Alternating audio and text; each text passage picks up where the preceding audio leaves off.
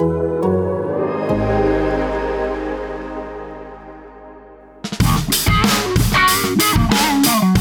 hope anybody's not stupid enough to write us off.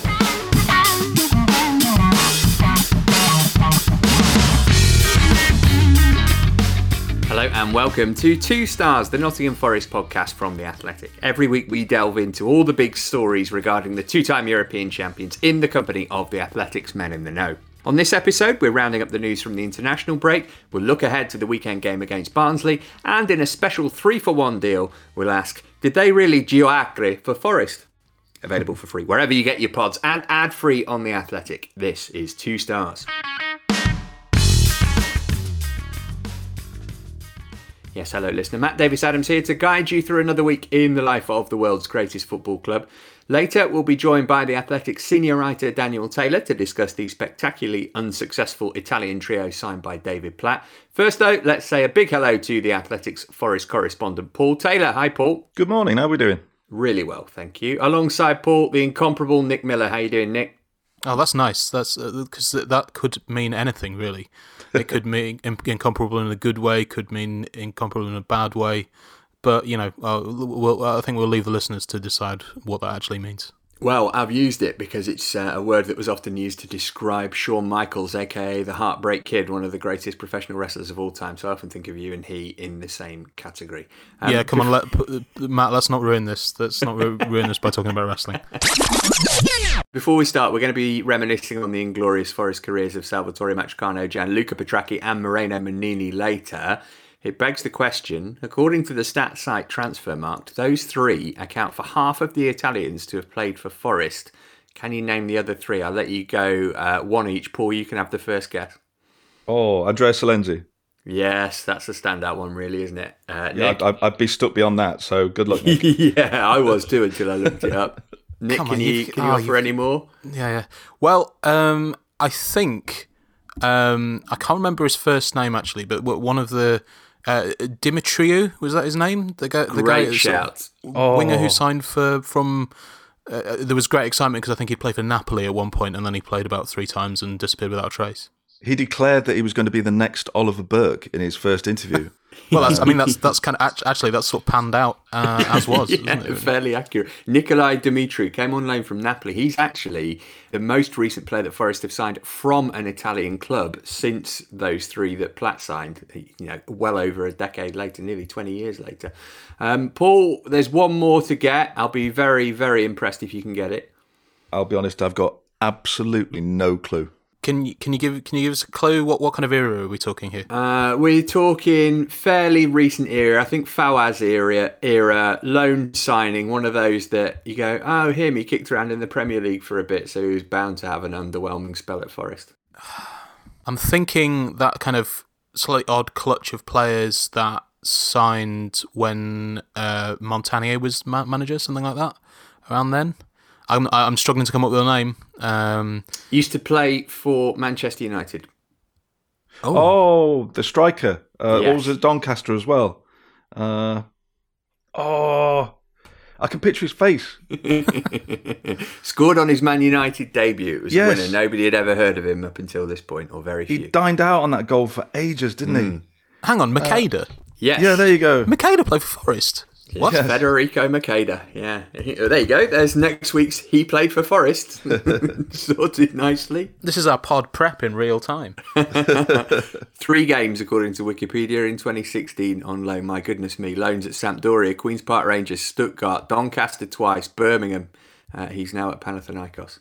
Anyway, not many Italians in the history of Nottingham Forest Football Club by the looks of things. I'm sure you got all three of those right, listener. Uh, now we're going to go on to internationals.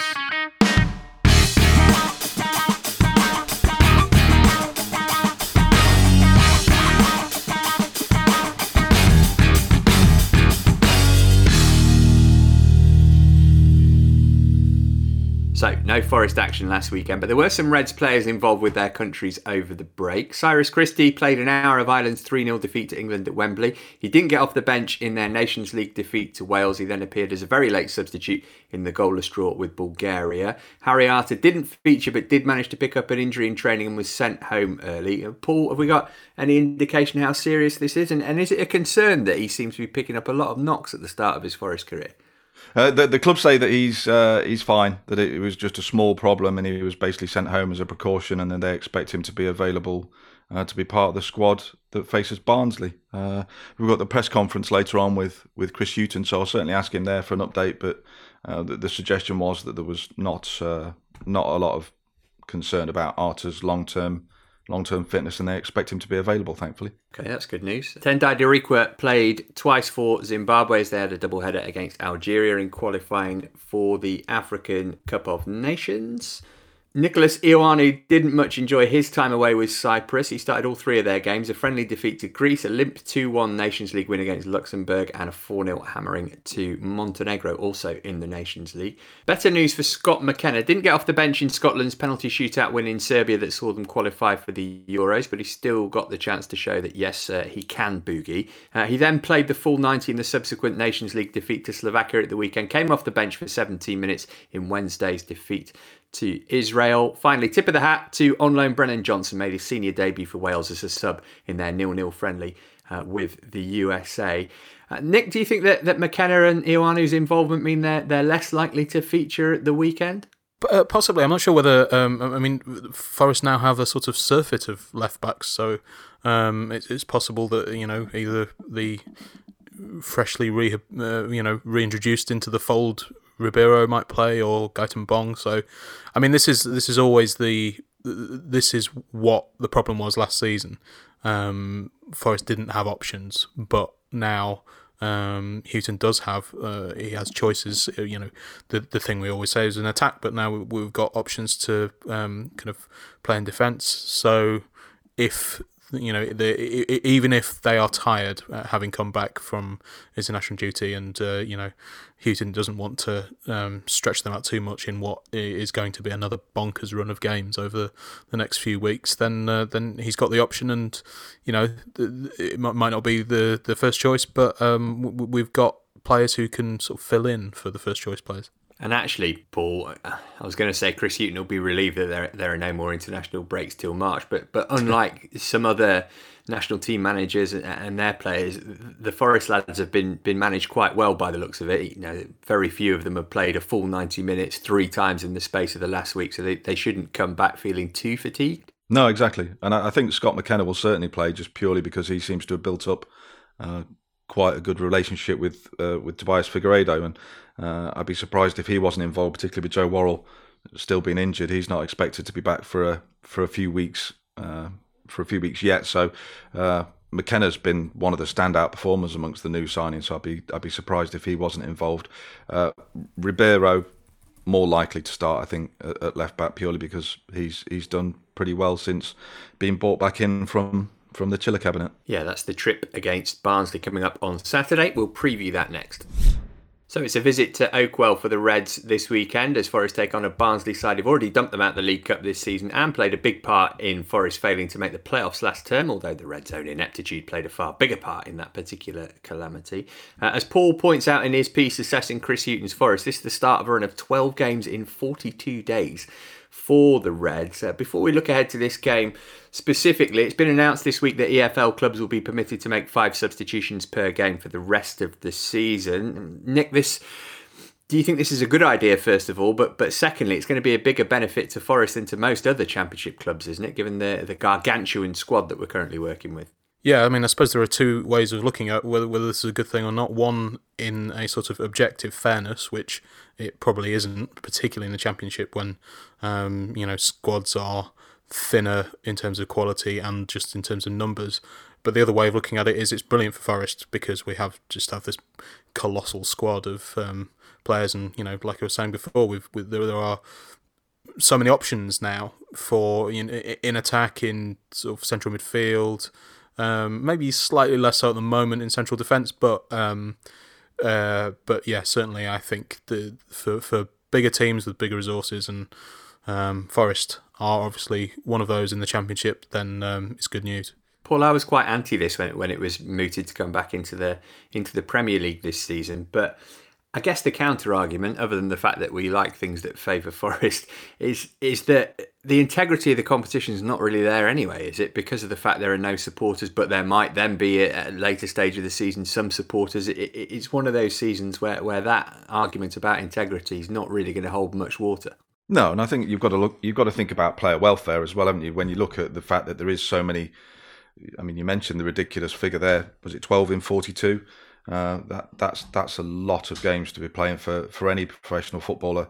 Um, it, it's telling that when he first took over, Chris Hughton didn't actually make that sub- that many substitutions. It was only one or two here and there. But in the last three games, he's actually used all three subs that are available to him. So it'll be interesting to see if, if that kind of policy is maintained and if he does take advantage of, of being able to use all five in every game. I, I guess there'll be a lot of logic to that as they, they go through a demanding run of fixtures like that. You know, Forest do have one or two injuries to deal with at the minute. You know, Arter's got a problem. Worrall's coming back. Grabban's had uh, issues of his own, and uh, you don't want that to get to a position where it starts to impact on the team. And, and, and the best way of doing that is to ensure you're not, you know, asking too much of individual players. I know Lyle Taylor was left out of the side recently because they were concerned that they were putting too much. Uh, too much burden of, of, of, pressure on his shoulders to play every game. So uh, I think you're likely to see a bit of rotation, but also the substitutions uh, will be used. You, you, are right. This season there isn't. It's different, isn't it? The, the whole circumstance surrounding football and life at the minute has changed the dynamic hugely. But uh, I think this is one area and one decision they've made that's that's probably a positive one in, in, in every sense. To Saturday's game, then Forest back-to-back wins, only one defeat in seven since Chris Hughton took charge. They come into it in decent shape, then, Paul.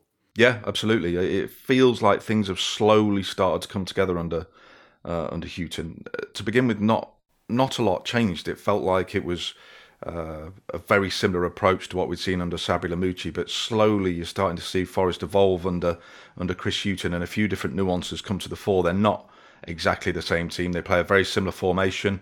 Uh, they, they start as having a, a, starting point of being solid at the back, but they're they're a little bit more uh, ambitious going forward. They they certainly try and keep possession a lot more than than Sabri Lamouchi's side did, and you know they go into this game on the back of of two wins. Very fortunate to beat Coventry, got the job done against Wycombe. They they definitely deserve to win that game, and um, they'll go into this one hoping to prove a point at at Barnsley, where the, the last two visits, the high point has been the little bag of sweets they give the media just before the game. Uh, and you won't even be getting that this time. Well, no, it, it's COVID COVID friendly sweets. Apparently, they, they've been very good. So, uh, yeah, hopefully that won't be the highlight this time when we head to Oakwell. Are we talking you sort of wine gums, the, the sort of chewier sweet, or something from the Haribo collection, or, or more old school than that even? If we want to go into specifics, there was a bag of Haribo and then some old school like uh, ten pence mix we used to have when we were kids. it was like that, you know, indigo violets and uh, fruit salads and stuff like that. You know, we're easily pleased as media lot. Give us a bag of sweets now, happy camper. That's a lovely touch, isn't it? And it's it's also kind of peak journalist that you've you've Paul, you've clearly sort of uh, check this out in advance. You you you've been asking the question whether the sweets are going to be available this time. That's you, have got to you got to respect that kind of dedication to the craft. I, will be honest. I miss my pies. I, I don't see why we can't have a COVID friendly pie if you can have a COVID friendly bag of sweets. But you know, we're lucky. We get to go to games, and I I I think that every time I get to go to a football match, I, I feel bad for fans that aren't able to be there, and it, it it doesn't feel the same without fans there. It just the, the atmosphere isn't there, and I, I hope we get to a point very soon where great to have fans back in the stadium on any level at all because it's football's just not the same without them. Nope, but looks as though there might be some movement on that before too long, hopefully. Looking for an assist with your credit card, but can't get a hold of anyone? Luckily, with 24 7 US based live customer service from Discover, everyone has the option to talk to a real person anytime, day or night. Yep, you heard that right you can talk to a real human in customer service at any time. Sounds like a real game changer if you ask us. Make the right call and get the service you deserve with Discover. Limitations apply. See terms at discover.com/slash credit card. Hello, I'm Iain Macintosh, and despite literally spending months of my life playing Football Manager, I'm still terrible at it.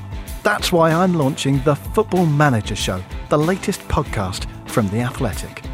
Every week, I'll speak to the people who know the game best, the people who make the game.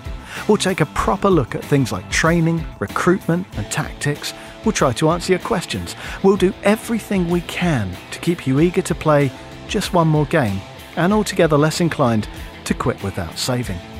The era of Cherno and Tonton and dear sweet Michael Duff is over. The new football manager is bigger, better, more challenging than ever. And I need some help. If you do too, you can subscribe now. Just look for the Football Manager Show by The Athletic, wherever you get all your other podcasts. It starts in November, and knowing my track record, I'll be unemployed by December. Nick, why are Forest so bad in front of goal away from home this season? They've only scored two goals, failed to find the net in, in four of six, and in fact, they've only won once on the road. That that at Ewood Park in Hughton's first game in charge. I think it's. I mean, it's obviously partly a consequence of the um, the start to the season, the the new kind of group of players gelling together. It's obviously kind of taken a while for um, the sort of front four to um, kind of you know settle and get used to each other a bit more. I think that is something that um, we've we you know we've seen a bit of an improvement of in the um, in the last few games. Obviously, Lyle Taylor's scored a, a few goals, and um, you know Knockaert has shown a, a, few moments of promise. But I think once those players kind of get used to each other a bit more and gel as a bit more of attacking unit, then that that might improve. Um, and you, you know I, I think we've we've talked about uh, this before, perhaps slightly surprisingly, Hughton um, seems to have uh, tried to implement a more kind of positive style of play. Um, we, were, we were obviously very used to the sort of relatively slow, patient build up that um, Sabri Mucci had. Hughton seems to be changing that quite, uh, you know, gradually, and um, you know, uh, perhaps that will bear fruit in a few more goals in the, the next few games. Yeah, it might not be at Oakwell though. Forest record there, not very good. Beaten on their last three visits. Most recent two of those have come within the last four months. Last time Forest picked up three points from a trip to this part of Yorkshire, Henry Lansbury scored a hat trick and Apostolos Vellios also scored. Uh, that said, though, it's not the same Barnsley that started the season. They got a new manager. Gerhard Struber decided Brooklyn was preferable to Barnsley. Uh, Valérien Ismaël now in charge. A fairly underwhelming replacement on the face of it, Nick, but he's had a great start. Yeah, three wins out of the first four games. I mean, you can add caveats to those uh, to those three wins. The first one, I think, was against QPR when they had a man sent off quite early on. The last one was against Derby, so you know, you know, uh, easy pickings there. But um, but you know, after um, you know, not many. I think they only won maybe one or two league games uh, before that. They've certainly picked up. It's it's interesting that he he doesn't seem to have changed an enormous amount um, there was there was a sort of a, a, brief spell after Struber left where Adam Murray was in caretaker charge, and I think the performances picked up were, were but they, the results they were, they were getting a lot of draws, and and maybe it's just been a sort of gradual improvement. He he, he, kind of seems to implement a similar style of play to Struber, this quite sort of aggressive, high pressing system, which um, doesn't necessarily suit their latest rumored transfer target, which I'm sure we'll get onto in a minute. Um, but you know, it's a, same, it's a similar formation. It's a kind of variant on a fourth uh, three four three. Alex Mowatt is the the kind of man to watch out for. Uh, he's been superb recently. He scored an absolute thriker against Watford a few weeks ago. Um, so it'd be interesting to see if uh, Hughton sort of picks the team with uh, keeping Mowatt quiet in mind. So you know, maybe um, if if fit, uh, hopefully Harry Arter might come back in to just keep keep an eye on him. So yeah, I mean, it, it is obviously difficult to see Barnsley carrying on this kind of um, this you know very strong form, but in certain in recent weeks certainly they've looked very impressive. Paul, we're going to talk about this trio of Italians that, that didn't do very well for David Platt at Forest, but I think if Barnsley can manage to sign Mario Balotelli, that, that, would, that would be a trump card in terms of Italians playing in the Championship. Is there any chance that that will happen, do you think? I, I think, didn't he play for Nice under their under Barnsley's current owners? Is that where the link came from? It's something yeah, like that. I think. that, that's what the link is. That the the co- current co-chairman was was involved at Nice when uh, Balotelli was there. Yeah. So you wonder if there might be a, a very slim chance of it, but it, it feels it, it would be somehow typically Forest if, if the opposition made an outstanding signing like that shortly before the game. But but I can't see it happening. Can you imagine him turning out at Oakwell? It just, I mean, I, I like Oakwell. It's like a proper old-fashioned football stadium, but it doesn't feel quite like the stage on which somebody uh, like Balotelli would perform, does it? It, it, it would be a, a, truly outstanding story, and part of me hopes it happens, but but hopefully after Saturday because I don't want him playing against Forest and and and you know doing any damage he doesn't really seem it doesn't as I kind of mentioned there it doesn't really seem to fit the you know high energy high pressing style that um, Barnsley have been trying to play. Um, Ismaël said I think it was last week at some point um, when he was asked about free agent targets he said it's not easy because you can only take free agents so the players are not fit uh, and to play the football I want to. You need 100% fitness. I want to have the feeling a guy is 100% ready for my philosophy. It doesn't scream Balotelli that does it? I mean it, it would be it, it, it would be enormously entertaining to have uh, Balotelli at Oakwell but it, it doesn't seem to it doesn't even whisper Balotelli does it? Not really no. Let's hope that uh, Balotelli's not put off if he if he scrolls through Emmanuel Frimpong's Twitter feed, you you'll remember when, when he signed for Barnsley from Arsenal, he tweeted, How am I going to draw girls now? followed by three crying face emojis. Uh, any excuse to mention that. Um, finally, on the game, then, Paul, you know, Barnsley come into it ahead of Forest in the table, but with our sort of slight sense of entitlement. I think we're looking at this that as a game that. that Three points would be a good result. One point, maybe not so much. Is is that realistic? Yeah, it's. I don't want to harp on too much about saying Chris Hughton's had a, a, steady improvement, but he's. I think they've won one, drawn one, and lost one away from home, and uh, there's been signs of progress. But yes, to to to answer your question, they probably need to be going there thinking they want to take three points just to continue that improvement, and, and more importantly, send out the message that yes, they do intend to be fighting it out at the top end of the table rather than looking over their shoulders at at the relegation zone. Uh, I think what they've done in recent weeks is is suggest very much that that Forest fans can still look towards the rest of the season with optimism. But uh, if they were to lose on Saturday, then then the mood would change very quickly again, as it has a habit of doing at Forest. Uh, more to the point, they also go to Bournemouth after this, and that's going to be a very difficult game. So, if they could win on Saturday, it would give them a little bit of leeway to to perhaps think that a point would be a good result at, at Bournemouth. So, uh, so yeah, uh, three points on Saturday, please, and um, let the let the sweets not just be the highlight of the game. what do you think, Nicky? Are you thinking we're gonna gonna get a win here? Well, I mean. I'm, I'm going to speak from a kind of uh, emotional fan perspective, and as you mentioned earlier on, the, there is some fairly recent trauma at Barnsley, so I'm not I'm from that perspective, I'm not enormously optimistic, and I, and I suppose the you know the form that Barnsley um, have been in recently, uh, there is I suppose there is some logical reason to be a bit pessimistic. I actually think, I mean, uh, I, I, I sort of simultaneously agree with everything you and Paul have just said, but also think that a point might actually be a, a, decent result. Um, you know, given as as we've mentioned, Forest struggles scoring goals away from home, the recent history at Barnsley, and uh, how well Barnsley have been playing recently. Okay, 3 pm Saturday, the kickoff time for that one. We will, of course, react to the match in next week's show. Last stop for us today. Did they really play for Forest? This episode is supported by Season 3 of FX's Welcome to Wrexham. Celebrity owners Rob McElhenney and Ryan Reynolds' small town Welsh football club has finally been promoted into League Two after 15 seasons in the National League. Dedicated staff and supporters celebrate the city's return to glory while bracing for the newfound challenges that come with being in a higher division. Will Wrexham AFC stand up to the challenges and rise again into League One? FX is welcome to Wrexham. Catch all new episodes Thursdays on FX. Stream on Hulu.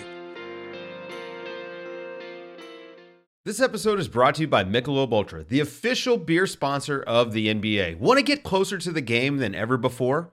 Michelob Ultra Courtside is giving fans the chance to win exclusive NBA prizes and experiences like official gear, courtside seats to an NBA game, and more. Head over to michelobultra.com slash courtside to learn more.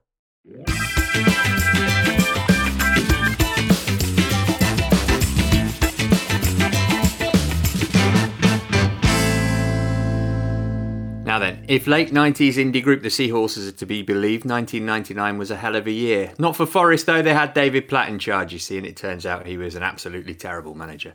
Uh, as well as displaying gross tactical ineptitude, he also made some truly dreadful signings, the most ignominious of which were arguably the three Italian players who followed Platt to the City ground. Salvatore Matrecano, Gianluca Petrachi, and Moreno Mannini were their names. Joining us now to discuss the unsuccessful trio is the Athletic senior writer and Forest fan Daniel Taylor. Um, hi, Danny. How are you doing? I'm good, thanks. Are you? Yeah, really good, thanks. Um, c- can you remember your initial reactions when, when news of this triple signing broke? Were, were you excited or sceptical? Um, I was excited. I think um, it was always quite exciting, especially sort of back in back in those days to have you know Italian big big Italian names coming to your club, and it was all very new and I think obviously you know I was I was a lot younger than I think if it was now I'd be looking at it thinking I think the big thing was that David Platt was in his early thirties at that time and just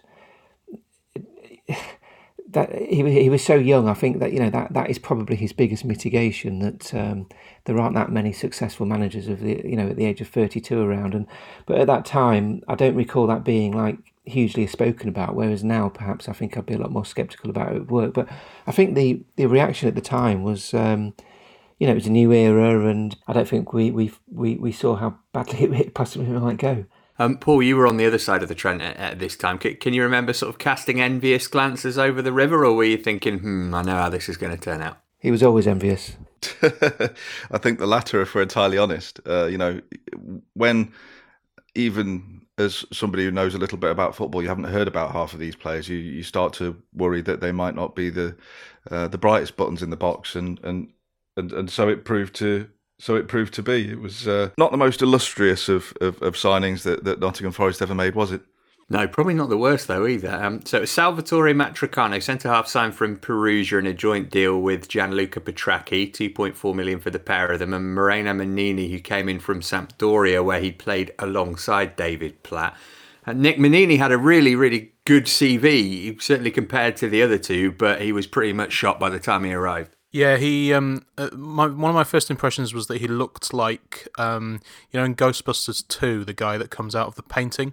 Mm, um, yeah, good shout. He looked, he looked exactly like him, so that that wasn't my sort of most amazing first impression. But yeah, he was. He played for uh, Sampdoria for quite a long time. He was in the team that um, uh, the Sampdoria team in the 1992 European Cup final that lost to Barcelona um, alongside uh, Ivano Bonetti, weirdly, in that team. Um, he was also one of the reasons that um, Des Walker's spell at uh, Sampdoria didn't go particularly well because um, Sven Göran Eriksson, who was the manager at the time, um, decided that Des was uh, he had a load of players who could play at centre back and no fullbacks, and he decided that uh, Mannini was a better um, bet at centre half than Walker, so Walker played at right back and left back and all over the place, I think. Um, but yeah, theoretically, Mannini was, um, you know, uh, he had a good reputation behind him, but unfortunately, he was, you know, 62 or however old he was by by the time he got to Forest and couldn't really run.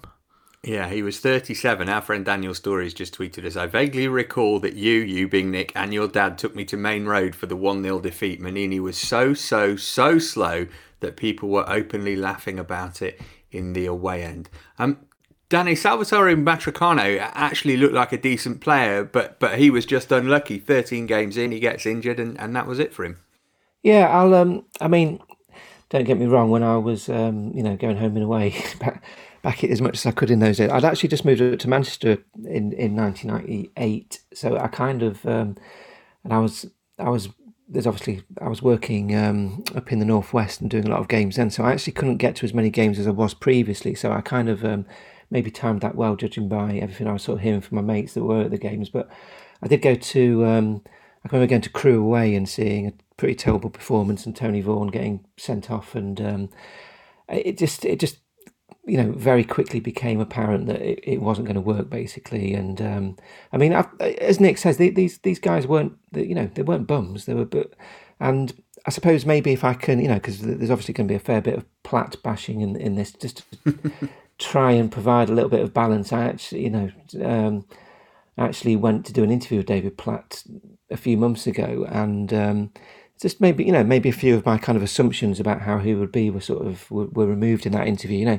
he he was really really open about the fact that in um, I'll, I'll I won't swear here, but you know that he'd cocked up. It wasn't the uh, expression he used himself, but he he basically talked about he'd made some really bad decisions.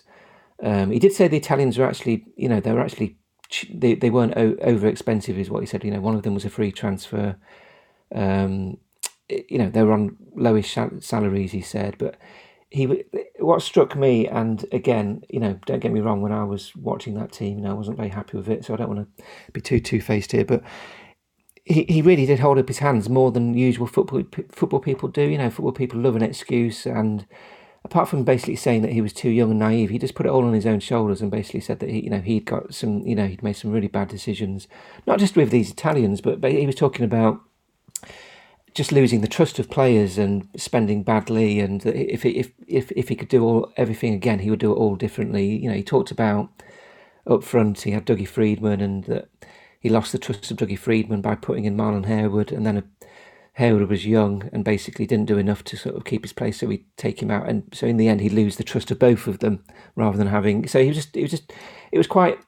Um, eye opening, but it, it was quite interesting just to just because I'm just not I'm used to interviewing football people and they've always got an excuse. And it was quite actually quite nice to actually sit with someone and actually to hear them say, you know what, I'm I'm I absolutely balls that up. And he suffered for it because he talked about you know, he talked about uh, on one occasion putting his CV in for another job and it wasn't really a CV, it was more of a sort of a plan of, you know, what he thought about football and he, did, he didn't even get a reply and he, um, being the person he is, he basically got in touch with the club and, you know, they appointed somebody else and he sort of asked them why and they, uh, you know, why he hadn't even sort of merited a reply, and they basically just said, look, you know, just look at your time at Forest, you know. So it's quite hard when, when you know, it's quite a hard stain for him to sort of wash out of his reputation, really. So, Paul, if if we look back at that, can we maybe ascribe some blame to, to Nigel Doughty and, and Mark Arthur? Were they perhaps a little bit enthralled to, to David Platt and, and they should have either reined him in or, or got somebody in to, to help and advise him in, in what was, you know, his first proper managerial role? He'd had that brief spell in Italy. Well, yeah, absolutely. There is a common conception that, that that's absolutely the case, that they just gave him too much free reign uh, to spend the kind of money that, that some of his predecessors would probably have benefited from. You know, there was a time when Forest could have strengthened prior to that, and they didn't.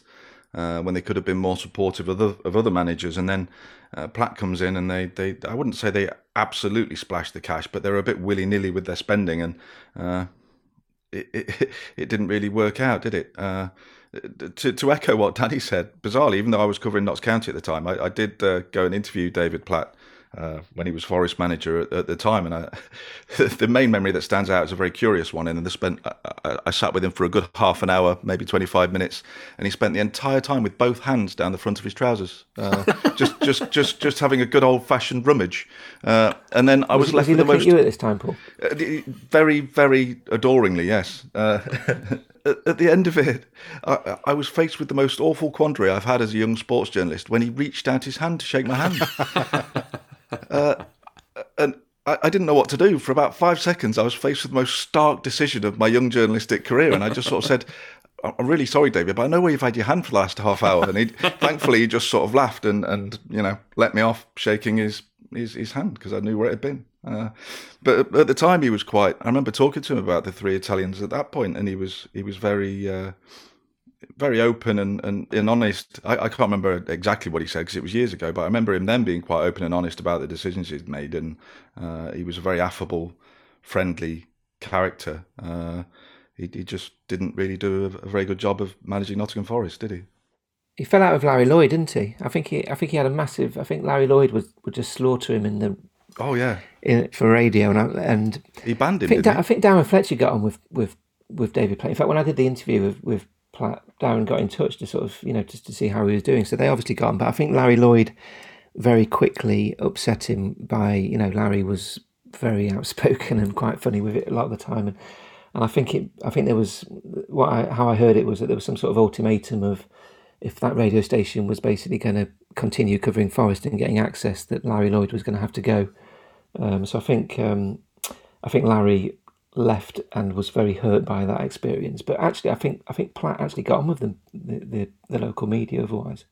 Yeah, it was um, Century 106. I was making cups of tea for them um, during that season. We've got a tweet from Adi, which I simply must read out regarding Larry Lloyd on the three Italians. He said, One's older than me, one's slower than me, and the other one has the size of a pea. I think one of them, the size of a pea, might be uh, Gianluca Petrachi, Nick, who we haven't really spoken about too much. Now, I remembered him as the best of the three, kind of tricky winger, um, but look back in, looking back on his spell, he only played 15 games, didn't manage a goal. Uh, and this week he's been talking about his time at Forest, and, and it's fair to say he doesn't reflect on it too fondly.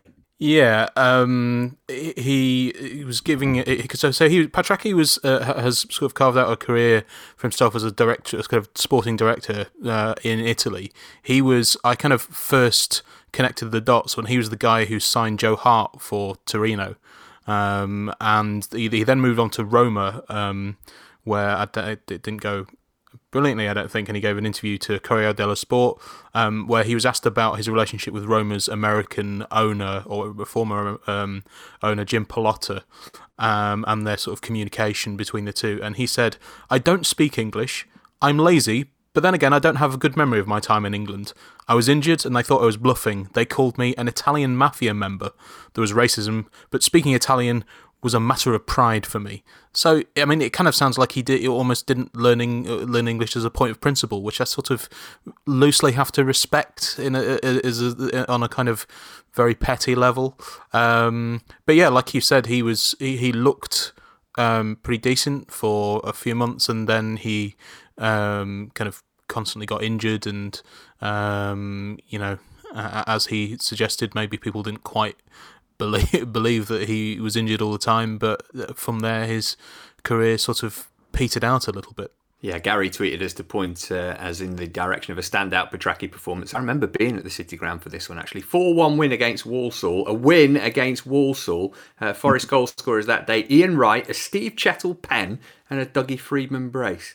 Uh, other tweets that we've had Forza Garibaldi puts on tin hat, clears throat, nervously utters Matrecano was a good player. The injury at Port Vale meant he was tossed in with the other two as a terrible signing. Don't think he ever played again. Real shame. Mannini made Nicky Eden look like Usain Bolt.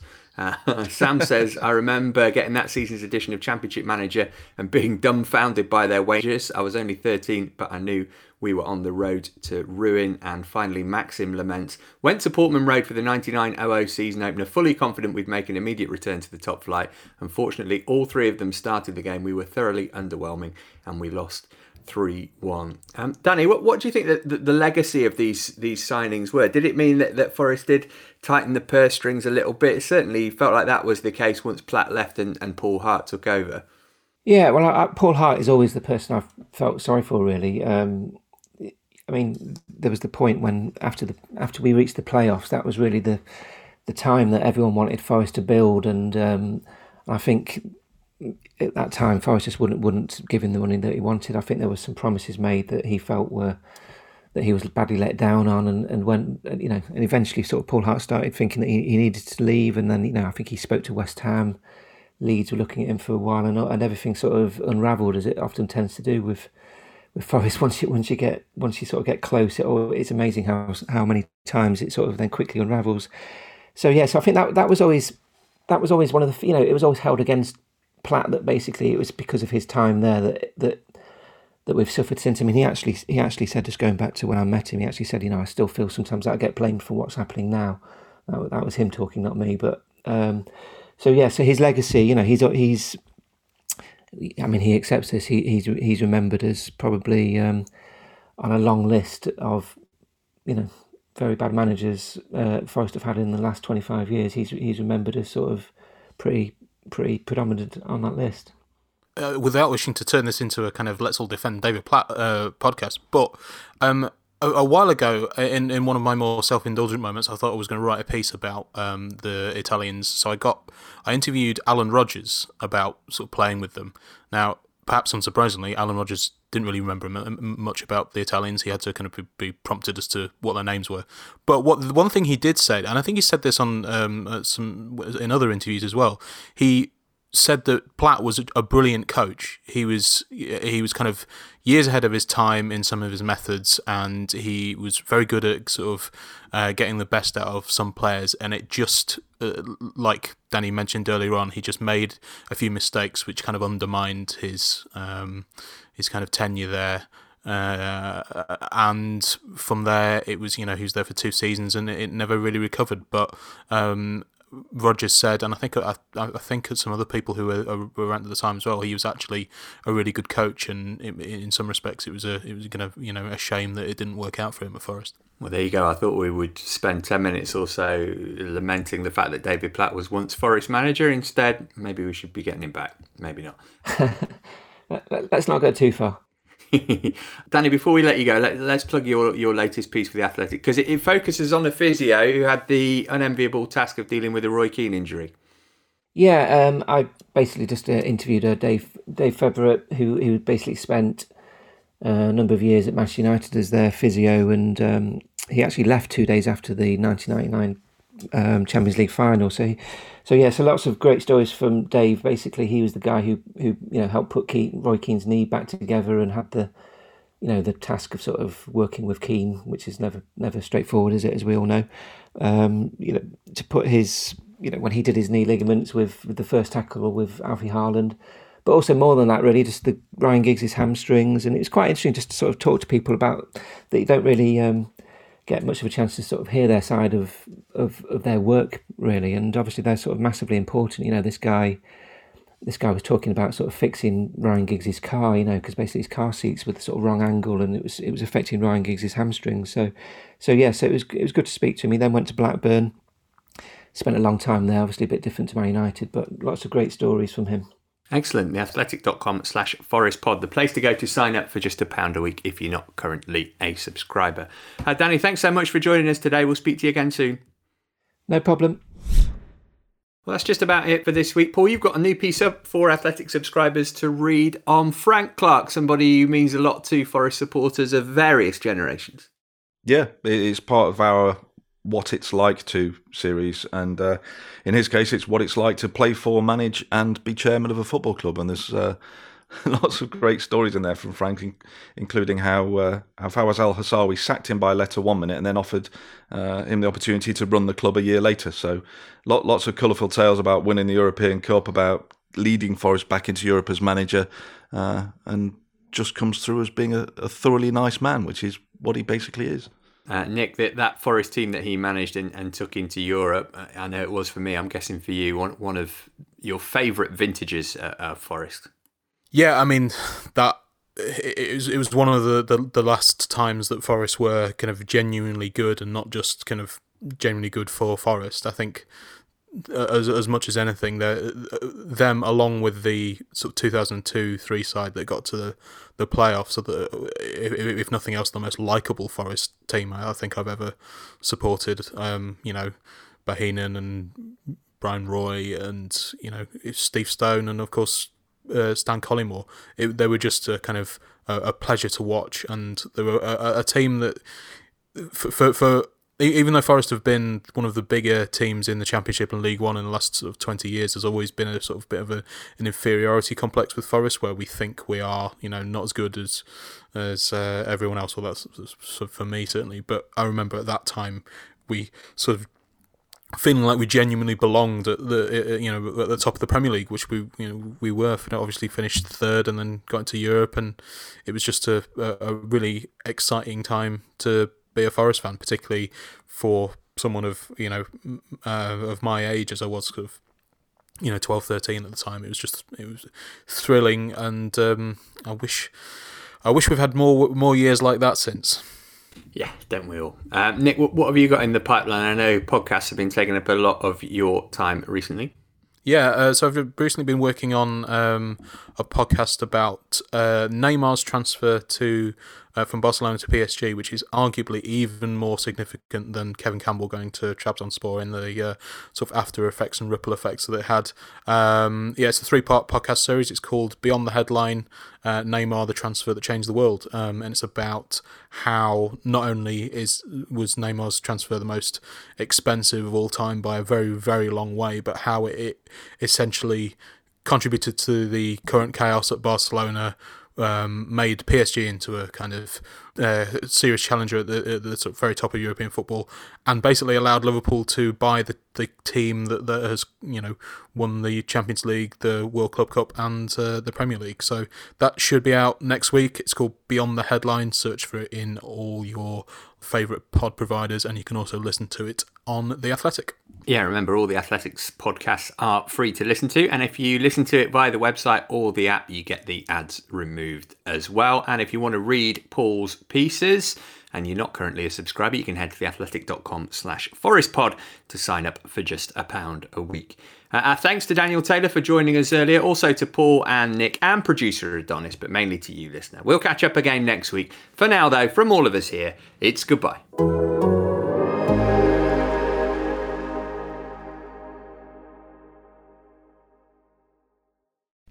As you've probably heard by now, we've teamed up with BetMGM this season. We'll be using BetMGM lines to make all of our picks, and we'll have special offers for our listeners each week. If you haven't signed up for BetMGM yet, use bonus code The Athletic, and you'll get a one-year subscription to The Athletic, plus up to a $1,500 first bet offer on your first wager with BetMGM. Here's how it works.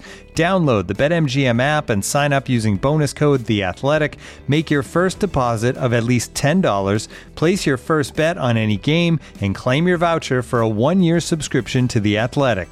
See BetMGM.com for terms. U.S. promotional offers not available in D.C., Mississippi, New York, Nevada, Ontario, or Puerto Rico. Gambling problem? Call 1 800 Gambler. Available in the U.S. Call 877 8 HOPE NY or text HOPE NY 467 369 in New York. Call 1 800 NEXT STEP in Arizona. 1 800 327 5050 in Massachusetts. 1 800 BETS OFF in Iowa. 1 800 270 7117 for confidential help in Michigan. 1 800 981 0023 in Puerto Rico. First bet offer for new customers only in partnership with Kansas Crossing Casino and Hotel.